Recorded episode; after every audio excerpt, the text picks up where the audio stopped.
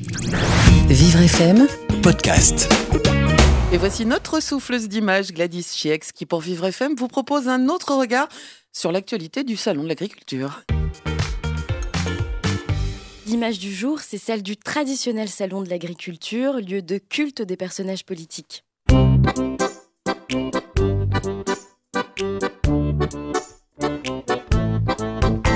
T'as t'as vu Macron?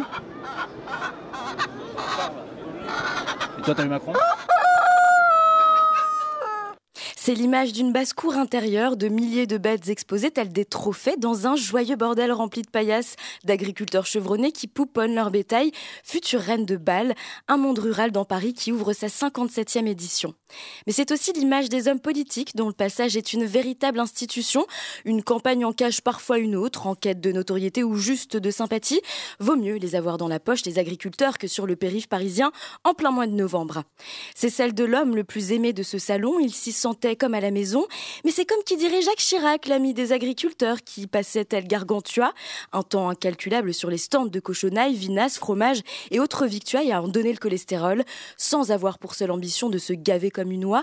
Il s'intéressait aux bêtes, aux conditions des éleveurs. C'était un président partisan de la ruralité, loin des flancs-flancs et simagrées parisiennes, un homme politique qui comprenait les enjeux agricoles et qui, à chacun de ses passages, instaurait des moments cultes. Elles sont de plus en plus belles.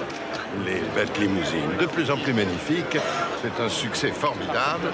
Et je voudrais féliciter tous les éleveurs qui sont vraiment extraordinaires. Mais c'est aussi l'image de ces visites qui ont marqué le salon par leur spontanéité. C'est celle d'un œuf que Macron reçoit en pleine figure alors qu'il n'est encore qu'un poussin candidat à la présidentielle. Allons bon se faire manger la laine sur le dos après cet incident diplomatique dont il ressortait hilar. L'œuf est un produit du terroir, pourquoi ne pas y goûter? C'est aussi celle du 23 février 2008, date clé dans la vie du petit Nicolas qui a pris le mort aux dents après s'être fait envoyer paître par un homme qui refusait avec véhémence de se faire brosser dans le sens du poil. Ah non, pas. Salis. Casse-toi là, Mais c'est aussi celle d'un tacle de François Hollande à son ami de toujours. Je ne vois qu'à la télé. Ah oui, c'est pas pareil, hein Non, c'est pas pareil. Hein C'est mieux? C'est mieux en vrai? Ah, ouais. Les amis, c'est Nicolas Sarkozy. Ah bah ouais, tu ne verras plus. La confiance a été lasse. Trois ans après avoir joué les fins renards, Flamby a cessé de jacasser lorsqu'il s'est grassement fait accueillir en passant une tête dans la bergerie en 2016.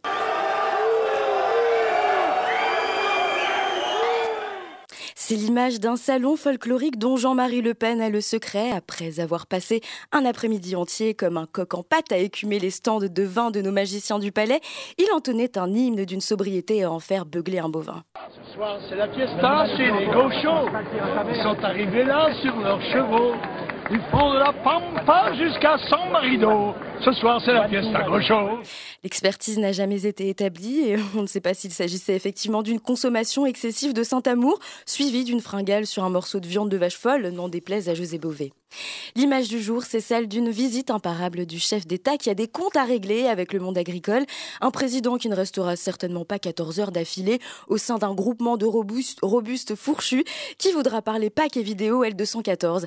Alors à quelle sauce va-t-il être mangé? Réponse demain. Toute l'année, même les jours fériés, sous la pluie, la neige ou le vent, notre passion, notre métier se vit au milieu des champs, à la fraîche au petit matin. Le coq nous clame ses chansons l'année prochaine. Oui, c'est certain, il remportera l'Eurovision.